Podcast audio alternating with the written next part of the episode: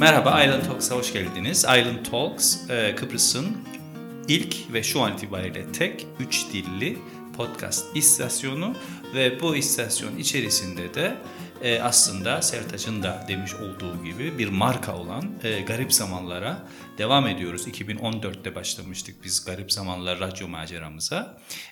Bu maceramız kısa aralıklarla farklı e, mecralarda devam etse de an itibariyle Island Talk'tayız. Sertaç? Since 2014. bir marka olan e, Garip Zamanlar'da. Bugün e, çok e, değerli bir konuğumuz var Ayşem'den Akın. Kendisini bilen biliyor zaten. E, hem e, medya dünyasında hem de e, aktivizm olarak e, sivil toplumda kendisi bilinen bir isim. E, son şapkalarından bir tanesi de 3. Toplum Forumu Başkanı. Doğru mu ifade ettim. Ayşem'den? Doğru ifade ettim. E, Bugün böyle çeşitli konulardan bahsedeceğiz ama e, ben özellikle e, bizim e, bu yeni garip zamanlar maceramızdaki sıfatımızı, alt başlığımızı hatırlatmak istiyorum. Kıbrıslı Türklerin halleri. Kıbrıslı Türklerin halleri gerçekten bize çok mu özel yoksa biz mi özel sanıyoruz Sertaç? Ya böyle bir hal çalışmadığım varsa, yerden geldin. yani hep derler ya biz çok özel bir toplumuz diye. Zor soru dediğim gibi.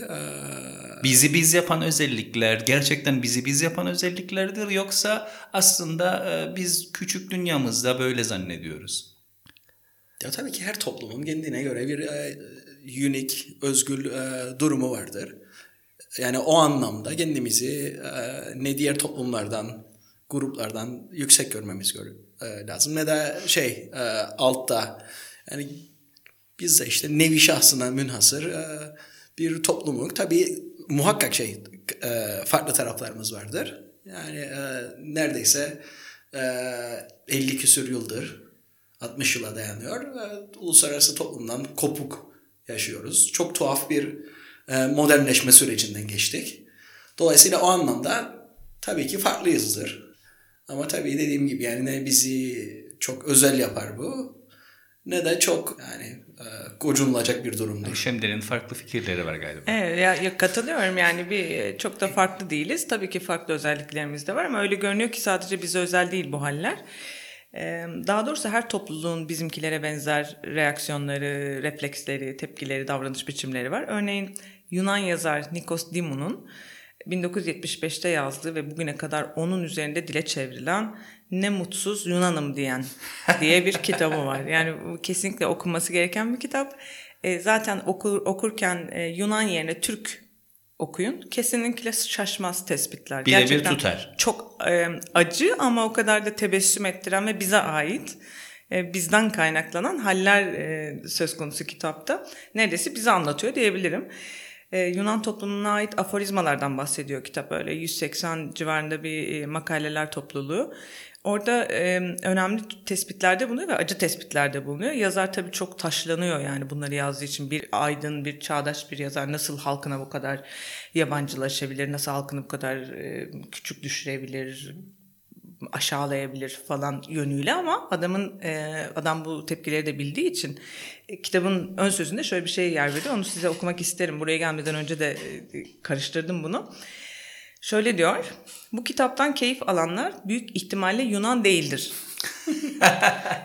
bir Yunan için bu kitap acı vericidir. Bazı aforizmalara gülümseyebilir, hatta gülebilir de ama sonunda kitabı bir yana koyarken mutsuz hissedecektir. Kitap onun varlığının temel sorununun resmidir. Çok olana gösterdiği tutkusu ile azı kabullenmenin imkansızlığı. Çelişkiler kimliğine karşı bir tehdittir. Şanlı geçmiş ile yoksul bugün, doğunun anlayışı ile Avrupa'yı ihtiras arasında bölünmüştür. Yunan bedbahtır.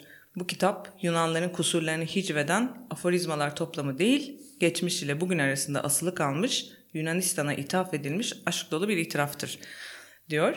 Şimdi burada yani kitabı okuduktan sonra şunu da daha iyi hissediyorsunuz. Hele de Kıbrıs'ta yaşadıysanız ve Kıbrıs tarihini de çok e, hem resmi tarihini hem sözlü tarihini çok dinleyip e, hazmettiyseniz şu duygu geçiyor. Yani yaptıklarımızdan utanmalıyız noktasında. Çünkü Yunanlılar kadar yani bu kitabı yazan kadar halkını, milletini, içinden çıktığı toplumu seven insanlarız.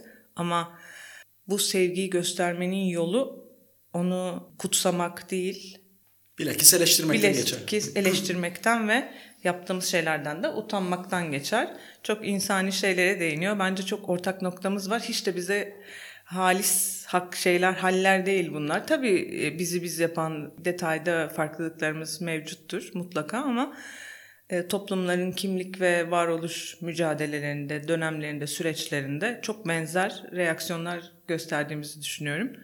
E, Yani bir varoluştan bahsettin. Bu arada Sertaç gördün değil mi? Yani dersine çalışanla çalışmayan ya. arasındaki Madara. Dakika bir gol bir.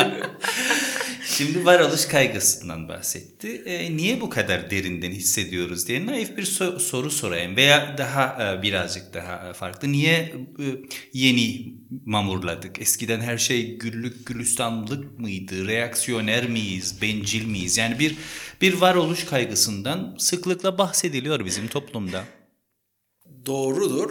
Yeni değildir ama bu. Benim görebildiğim kadarıyla yani tarihsel olarak. Biz yani Araf'ta kaldık bir yerde. Araf'ta kalmış bir toplumuk. Ee, özellikle işte herhalde 1878 Kıbrıslı Türkler için önemli bir e, birinci milattır diyebilirik. Çünkü e, yani hakim toplumun bir parçasıyken yani yönetici elitin bir parçasıyken bir anda İngiliz hakimiyetinin e, başlamasıyla sudan çıkmış balığa döndü e, toplum olarak. Tabii bir taraftan da e, şey var, tarım toplumundan daha böyle modern topluma, ticaretin gelişmesiyle e, Rumlardan geri kalma ekonomik anlamda da bu ikisinin paralel gidişiyle sürekli bir şey varoluşsal e, kaygı vardı. Çok haklıydı da aslında bu kaygı. Meşhur şey var yani işte Denktaş'ın kitabı da vardır. Bu Kıbrıs Girit olmasın. Bence o çok travmatik bir şeydir. Aynen. Yani işte Girit'te Türk varlığının olmaması, eğer Kıbrıs'ta da Enosis olursa bizim sonumuzun da bu olacağı. Dolayısıyla yani bu tarihsel olarak aslında o anlamda herhalde tarihsiz bir toplumuk biz. Son zamanlarda daha çok dile getiriliyor olduğunu söylersem bir, bu benim algım mı olur? İki, e, eğer gerçekse bu algı, e, sosyal medyanın buna etkisi var mıdır diye de sormak lazım. İnsanlar belki bu kadar yoğun hissetmiyorlardı. Üç, bu sadece bir algıdan da e, öte midir? Gerçekten de bir e, kimliğin 74'ten sonra keşfi ve bu bu kimliğin keşfinin daha sonra yeniden e, sorgulanıyor olması da diye düşünüyorum. Yani bu kaygının son yıllarda arttığı kesindir. Ee, AKP yönetimiyle birlikte son 10-17-15 yılda diyelim arttığı kesindir ama tabii bu 1950'lere Yunan milliyetçiliğin, Helen milliyetçiliğinin çıktığı dönemlere tekabül eder. Ee, Kıbrıslı Türklerin varoluş kaygısı hissetmeye başlaması. Ee, Helen milliyetçiliği artınca onlar da kendini azınlık olarak görmemek için bir refleks olarak Türk milliyetçiliği geliştirdiler ve orada bir e, işte zıtlık oldu ve artık bölünme orada başladı ve Orada aslında- gerçekleşti. Ee, Yani o 40'lardaki bir şey dediği gibi Ayşem'den anlamında. e, O bir dönüm noktası. Yani o uzun süre bir e, yalpalama var.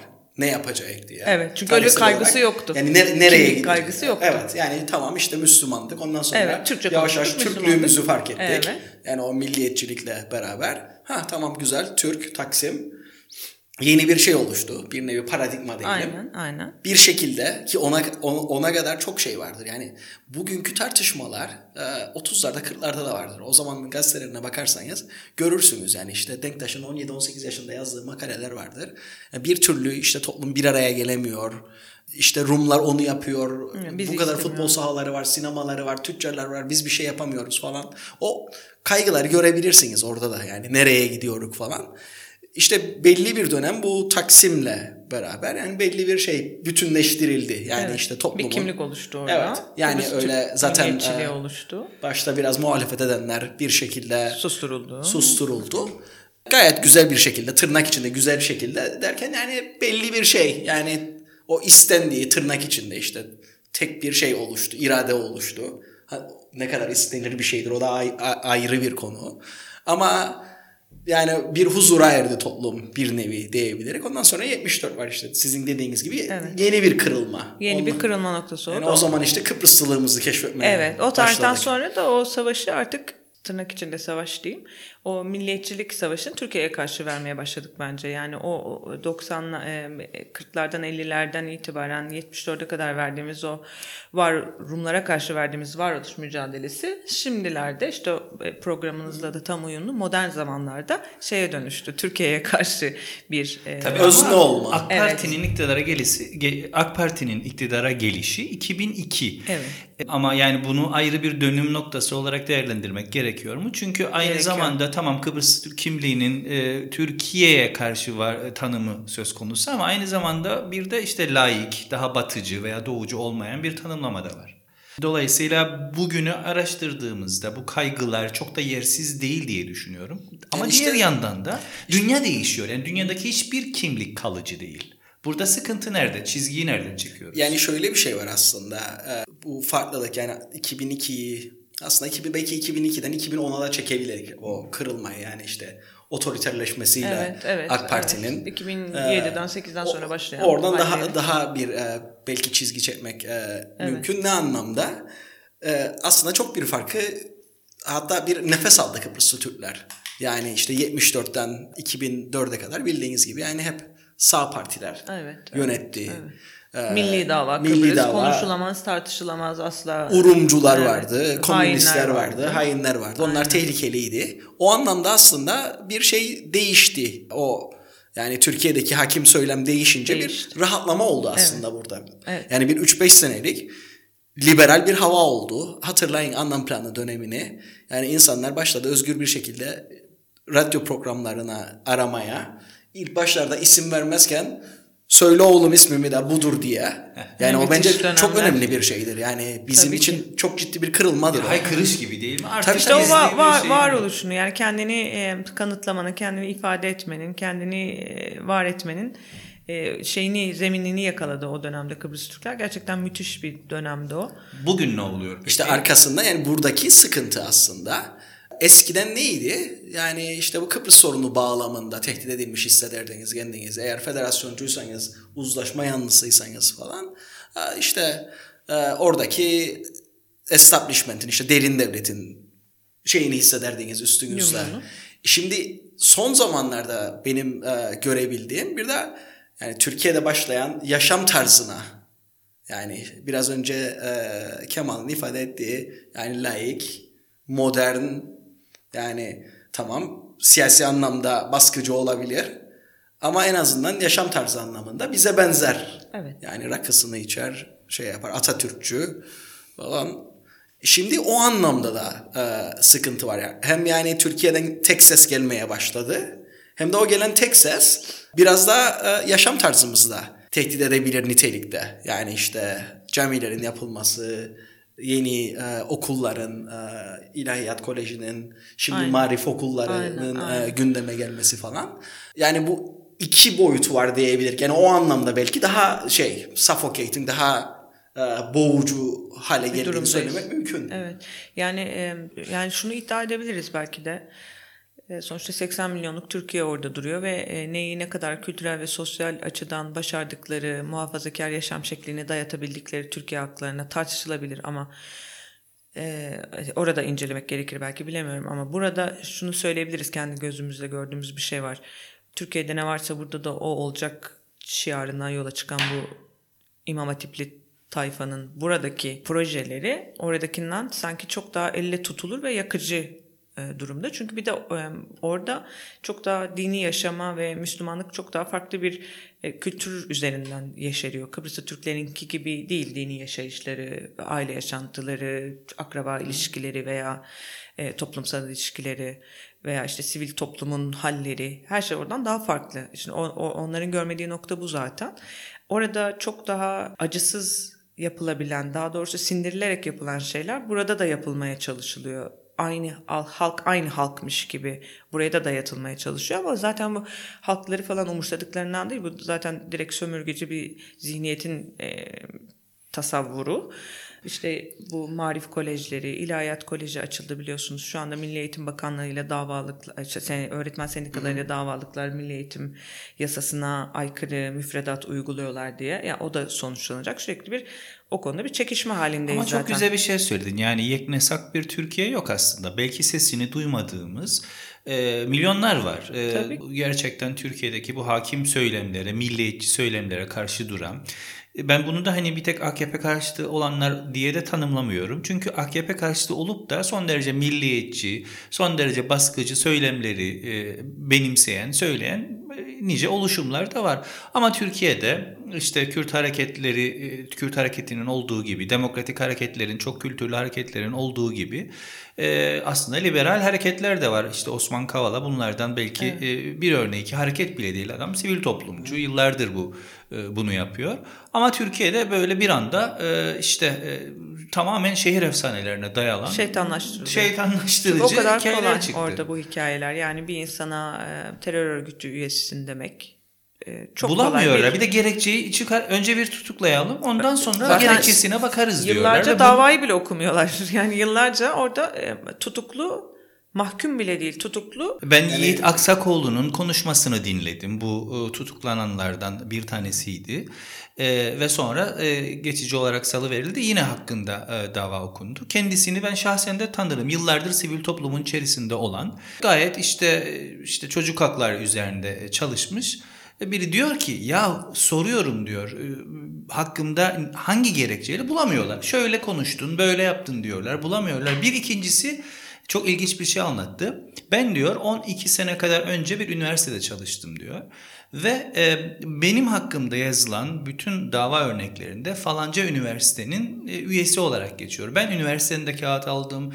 Defaatle her seferinde onlara da gönderdim. Ben artık bu üniversitede çalışmıyorum diye. O kadar bir copy paste yapıyorlar ki onu bile bakmamış. Her seferinde yine aynı şekilde e, aynı şeylerle Dava geliyorlar, okuyorlar diyor. Çok- yani orası bir kaos artık zaten. trajik şey e, The Economist'te e, son sayısında bir yazı vardı e, bu gezi davalarıyla ilgili ve bu Yiğit Aksakoğlu'ndan bir e, şeyle alıntıyla bitiyor. Adam öyle bir noktaya geldi. Lanet olsun diyor. Yani ne isterlerse yapsınlar o gezi parkına. Yani evet, o- evet. Pes. İnsani olarak artık pes yani pes e, ediliyor, evet. insanları yıldırıyorlar yani E, ve bana çok şey geldi bu insani geldi yani bu reaks Tepki, evet. bu reaksiyonu Vermiş adamın olması. yani çünkü yani hep ne bileyim işte şeyi görürük Mandela'yı görürük işte Direnerek boyun kazananları. eğmiyor, 30 sene hapiste yatıyor falan E, işte ne bileyim e, Bedeller ödüyor. herkes yani bedeller ödeyen işte büyük kahramanlar var işte şey ettiğimiz e, Sanki herkesin kahraman olması, kendi hayatını yani ben, feda, ben, ben kendi adıma yani Niye bunu yapmak zorunda kalalım? ya, ya- ya- yani şey Yiğit Aksakoğlu noktasındayım ben yani. Bir Olmuyor. insan bir Olmuyorsa hayatı olmuyor. var, Ha, çocukları bir hayatım var, yani ailesi ben var. yani lanet olsun yani. Bunu götürmek zorundayım. Ben bu memleket için iyi bir şeyler yapmak istedim. Bedeli bu oldu. Ne haliniz varsa gör noktasına getiriyorlar insanları. İşte, Evet. Aynen öyle. işte. E, tabii istedikleri de budur yani. O da ayrı bir İstekleri şey. o Yani aynen yıldırmak, orada yıl, yılmamak direnme gücünü hatta Ama direngini yani- daha da artırmak gerekiyor. O insani şey çok İnsan- şey geldi bana çarpıcı geldi Çok, yani bana. bence de çok insani. Yani insanların pes etmesi. Daha Evet. önce şeyde de vardı o Nazlı Ilıcak'ta da. Defalarca Yani pes ediyoruz ama işte yeniden başlıyoruz. falan. Pes ediyoruz yeniden başlıyoruz. Bunun başka bir yolu yok. Evet ama tabii yani bilemiyorum bu kadar baskıya maruz kaldıktan sonra yani insan nasıl toparlar? Türkiye top Türkiye'den ve Türkiye toplumundan, e, halklarından bahsederken, insanlarından bahsederken bizim özelimizde de bu son dönemlerde yine yeniden alevlenen biz ayrı işte Türkiye'ye karşı kendi kimliğimizi ve kendi derdimizi anlatma kaygısı çerçevesinde devamlı işte sosyal medya üzerinden ya siz işte Ver yansın. Evet yani siz işte Rumcu musunuz, İngiliz misiniz gibi e, işte biraz tabii işte seviyesi çok aşağılarda olan bir, bir muhabbet dönüyor da şimdi bir de şöyle bir tartışma var. Türkiye'deki geniş kesimlerin bizi anlayamamasının sebebi işte biraz da bizmişiz. Yani biz kendimizi anlatamamışız gibi bir söylem de e, var. E, gerçekten kendimizi anlatamadık samimi bir söylem mi, öz eleştiri mi yoksa Ayşem'den yani hafif bir e, kompleks de barındırıyor mu? Yani ben o şeyi tespit edemedim. Kimlere hangi cenaha ait bir söylem ama bence bir ezikliğin itirafıdır yani bu. Biz kendimizi anlatamadık Türkiye'ye. 80 milyonluk Türkiye'yi 83 ilini gezip kendimiz mi anlatacağız yani hiç işimiz gücümüz Yani, yok anlamadım. Yani 300 bin kişi işte. Ha, yani neyini anlatacağız? Toplumlar arasında saygıya dayalı, diplomasiye dayalı ilişkiler vardır. Herkes birbirini anlar. Anlamasa da anlamasın. Saygı duymak zorundadır. Yani böyle bir ilişkiyi geliştirmek zorundasınız. Ya ben şimdi burada e, senin söylemine katılıyorum yanlış anlaşılmasın. Lakin şeytanın avukatlığını da yapacağım. Bizim Tabii, Türkiye ile şimdi özel bir ilişkimiz olduğu da belli. Bunu biz seçmiş olabiliriz, seçmemiş olabiliriz. Biz seçmedik o kesin. Ama böyle bir ilişkimiz de var. Bu ilişkinin tarafından bir tanesi olarak yani eğer dünyanın işte Kıbrıs Rum toplumuyla dünyanın başka yerleriyle kendimizi anlatma kaygımız, derdimiz varken Türkiye ile ya biz söyleriz anlamazsa anlamaz demek de ne kadar sağlıklı bir yaklaşım tarzı. Yani anlar, anlatırız anlamaz. Şimdi şöyle bir şimdi karşı taraf çok büyük bir ülke. Güçleri olan, e, denklemleri değiştirebilen bir ülke. Karşısındaki toplum 200 bin nüfusu olan, e, nüfusunu bile bilmeyen diyeyim daha doğrusu ama Bir bu civarlarda var. olan olduğunu sandığımız nüfusa ait bir e, Türkiye'nin bir ilinin mahallesi boyutunda bir ülkeyiz. Şimdi burada küçük olan mı büyüye lütfen bana saygı duy diye taklalar atacak yoksa büyük olan zaten devlet olgunluğuyla bu topluma ve saygısı varsa ve gerçekten burada bir varoluş mücadelesini bizim sayemizde verdiğinin bilincindeyse kendisi zaten doğalında mı saygı duyacak? Yani biz kime neyi anlatacağız? Allah aşkına hangi imkanla hangi neyi anlatacağız? Bu insanlar burayı çok iyi biliyor. Ve asla değişmesini istemiyor. Zaten işine gelen kısımları da o. Ağzınızda kuş tutun. En kibar cümleleri kurun. Taklalar atın. Veya en onurlu, en dik duruşu sergileyin. Gene fark etmez. Çünkü o iktidarın gözünde siz güvenilmez varlıklarsınız.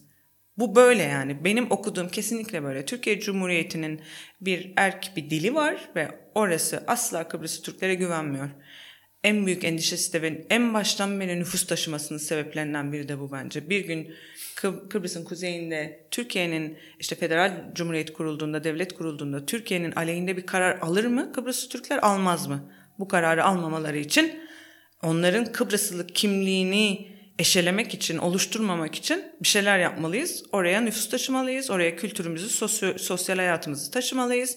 Onları kendimize benzetmeliyiz. O benzetme noktasından devam edeyim ben. Aslında e, yakın zamanda bir e, şey yaptık biz, anket yaptık e, doktora öğrencilerimle birlikte. Hem işte Kıbrıslı Türklere hem göçmen kökenli olan, tabii hepsi şey KKTC vatandaşı. Orada çok enteresan şeyler çıktı, bulgularımız var. Mesela şu var, dindarlık konusunu konuştuk. İşte daha muhafazakar Türkiye falan dedik ya. E, ve işte benzetme bir e, Türkiye'den gelenleri gelenler işte bizi daha çok Türkleştirecek falan. Tam tersi olmuş aslında.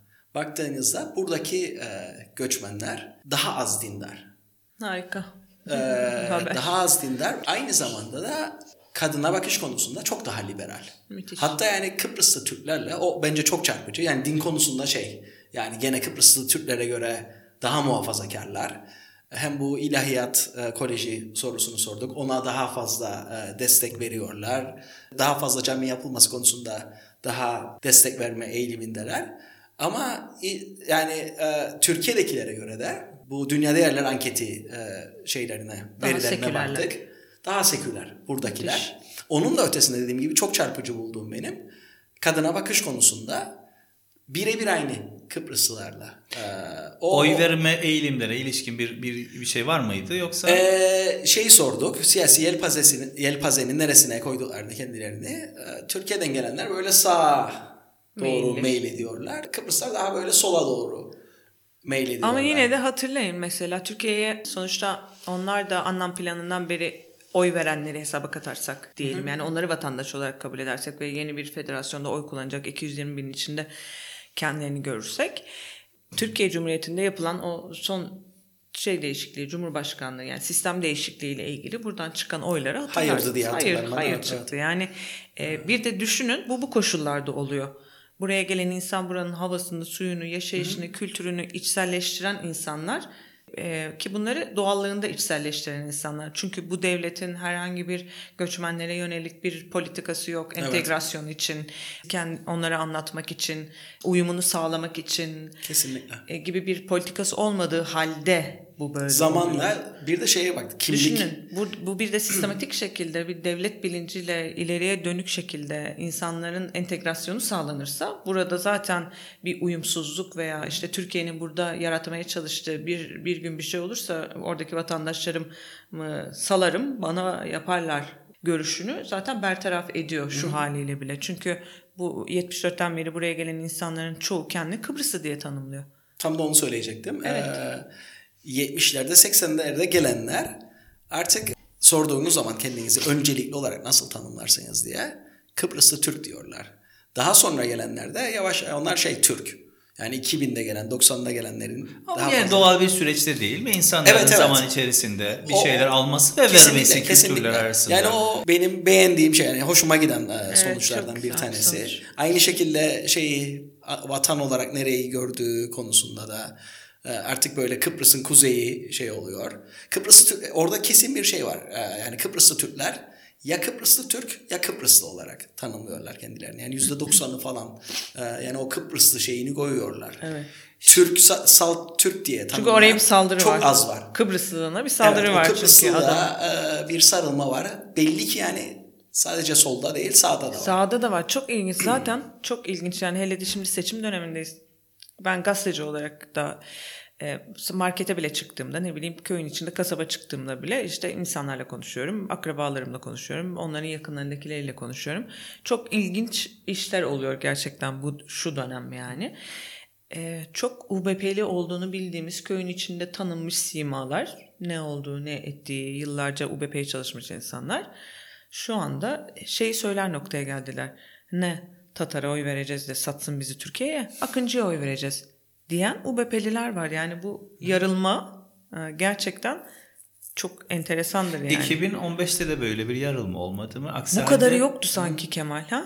Farklı yani Yani 2015'ten sağ farklı sol şu klasik bir klasik işte Ulusal var. Birlik Partisi CTP e, bölünmesinden veya işte ayrışmasından farklı olarak gerçekten kendisini herhangi bir siyasi partiyle özdeşleştirmeyen veya özdeşleştirse bile hem UBP'ye hem Akıncı'ya oy vereceğim diyen, Aynen. hem CTP'ye hem Akıncı'ya oy vereceğim Aynen, diyen var. veya işte hem UBP'ye hem Tufan Erman'a vereceğim diyen insanlar da var diye Var. gözlemliyorum. Tabii e, bizdeki Cumhurbaşkanlığı seçiminin yani hep konuşulan şeyler e, fa- çok farklı dinamikleri vardır. Yani burada artık programdır yani programdan gider. Genel seçimde işin içinde Program diyorsun ama ben pek bir şey duyamadım. Henüz yani. daha duyamadık. pro- program dediğim yani şeydir bir yani federasyon mu Ha, yoksa iki statü, ayrı mu yani Evet, bir, evet, yani statüko, programdan e, kastım.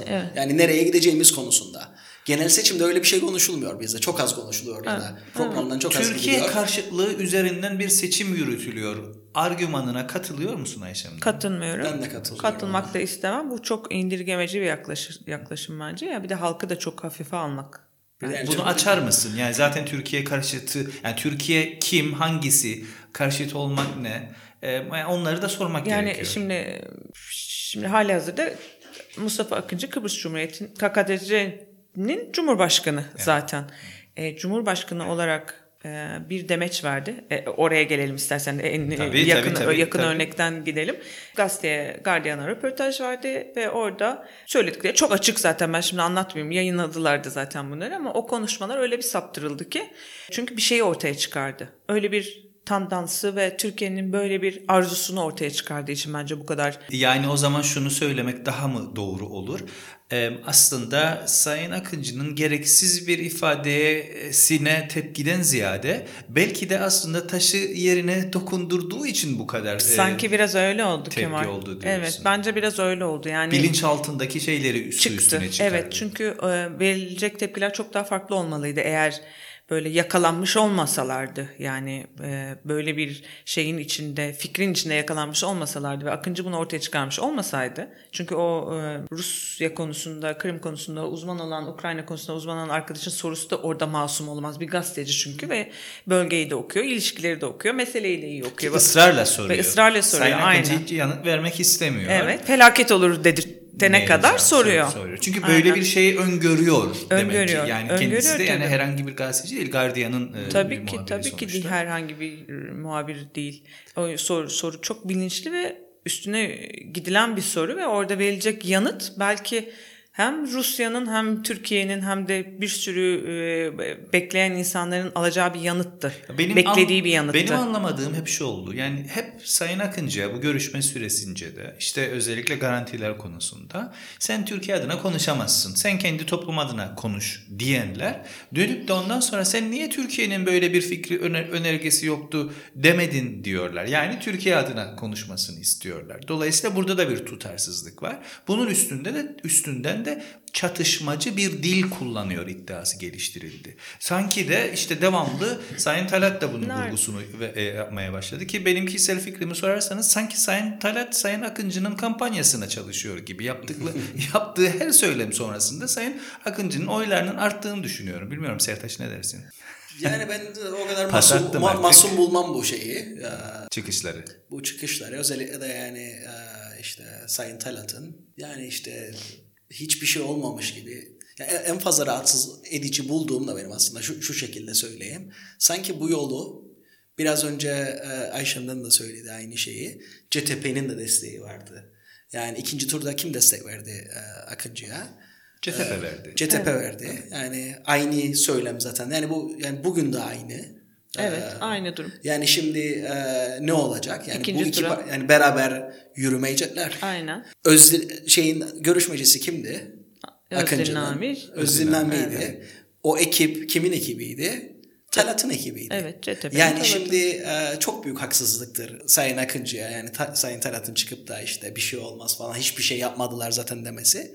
Kendi yani partisinin CTP bile çıktı ve sahiplenmedi bunu yani bir şekilde Sayın e, Erdoğan. sahiplenilecek gibi bir şey değil yani bu. Bence yani e, gerçekten vicdan vicdanen de şey. E, yani bir e, kampanya için ben yani kabullenemiyorum bunu. Kampanya yani bir seçim kazanmak için bu kadar da şey yapamazsınız. Çünkü çok ciddi kazanımlar var aslında. Yani ne, ne zaman yapıldı daha önce beşli zirve? Yani Cram Montana'da çok ciddi e, İlerlemeler ilerlemeler yaşandı. var.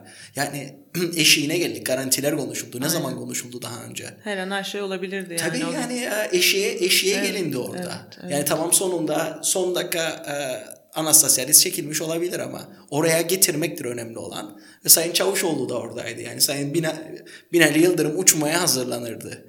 Yani e, federasyonu savunan, adada birleşmeyi savunan insanların küçümsememesi lazım. Peki bunu. çatışmacı bir dil kullanıyor yaklaşımına ne diyorsunuz? Kim kullanıyor? Sayın Akıncı'nın çatışmacı bir dil kullandığı Yani savaşmayın barışın diyen bir insan sonuçta Yani- yani, çatışmayı körüklüyor gibi bir şey bence çok yanlış bir propaganda yani bunu da halk aptal Görüyor, da değil.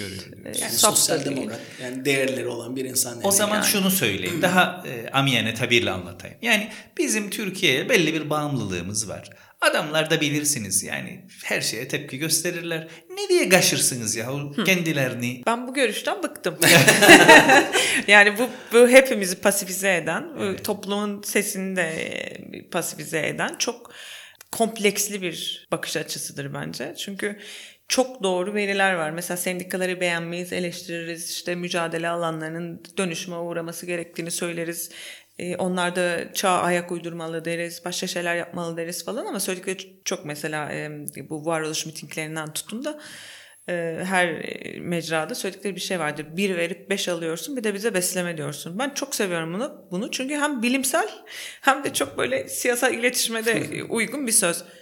Yani şimdi siz KKTC size muhtaç şey yaratıyorsunuz. Maaşlarınızı bile biz ödüyoruz. E, argümanı, propagandası yaratıp, algısını yaratıp insanları bir kontrol altına alıyorsunuz zaten. Bir e, böyle çaresizliğe itiyorsunuz. Patronunuz, ağanız, haminiz benim diye o insanları zaten bir zapturap altına almaya çalışıyorsunuz. Bir de öte yandan durup e, sizi biz besliyoruz bilmem ne deyip ihracatınızı, ithalatınızı buraya yapıyorsunuz.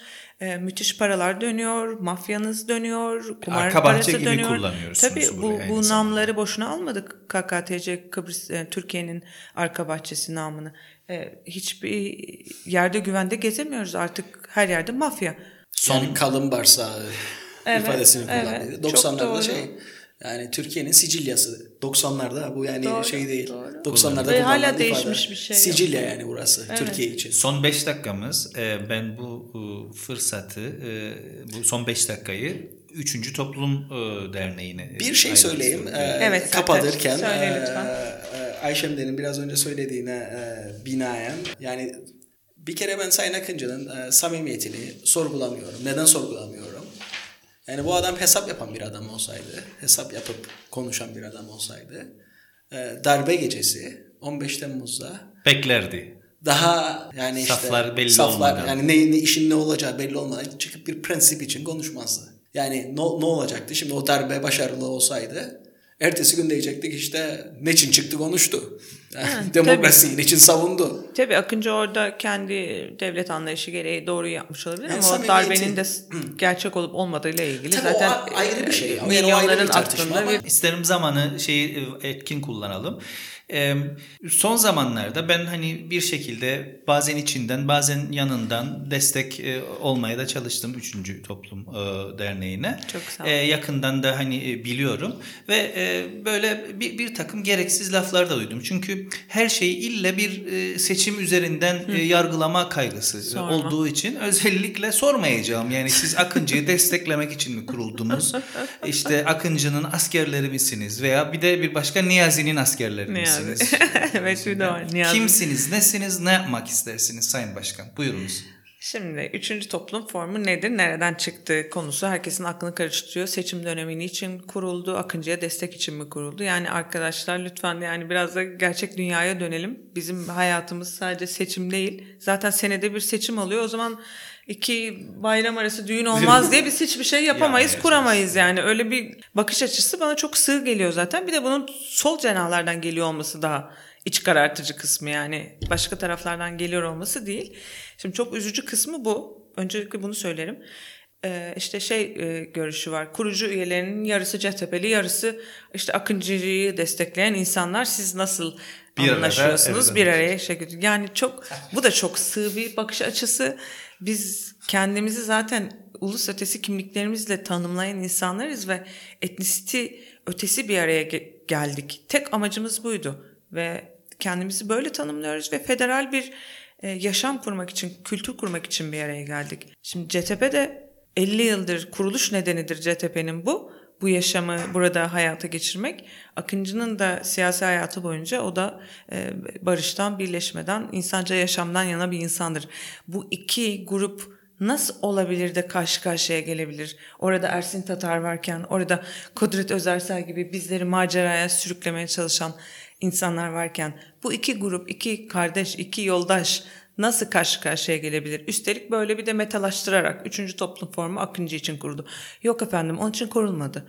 Federal kültürü yaşatmak için, aşağıdan örgütlenerek bir şeyler yapmak için, liderlerin, siyasi elitlerin bize kaybettirdiklerinin yerine kısa sürede hep beraber kolek- kolektif şekilde bir şey koyabilmek için oluştu. Niyazi Hoca ile yakınlığınız konusunda bir kaygınız yok. Bu yani sonuçta Niyazi Yok, Hoca hayır. doğru sonuçta aynı doğruları söylediği sürece aynı noktada bulmakta bir sakınca Evet kendisi de kurucu üyelerimiz arasında. Evet. Zaten e, kurucu üyelerimizin çoğu da e, Niyazi Kızılyürek'in kampanyasında da yer almış.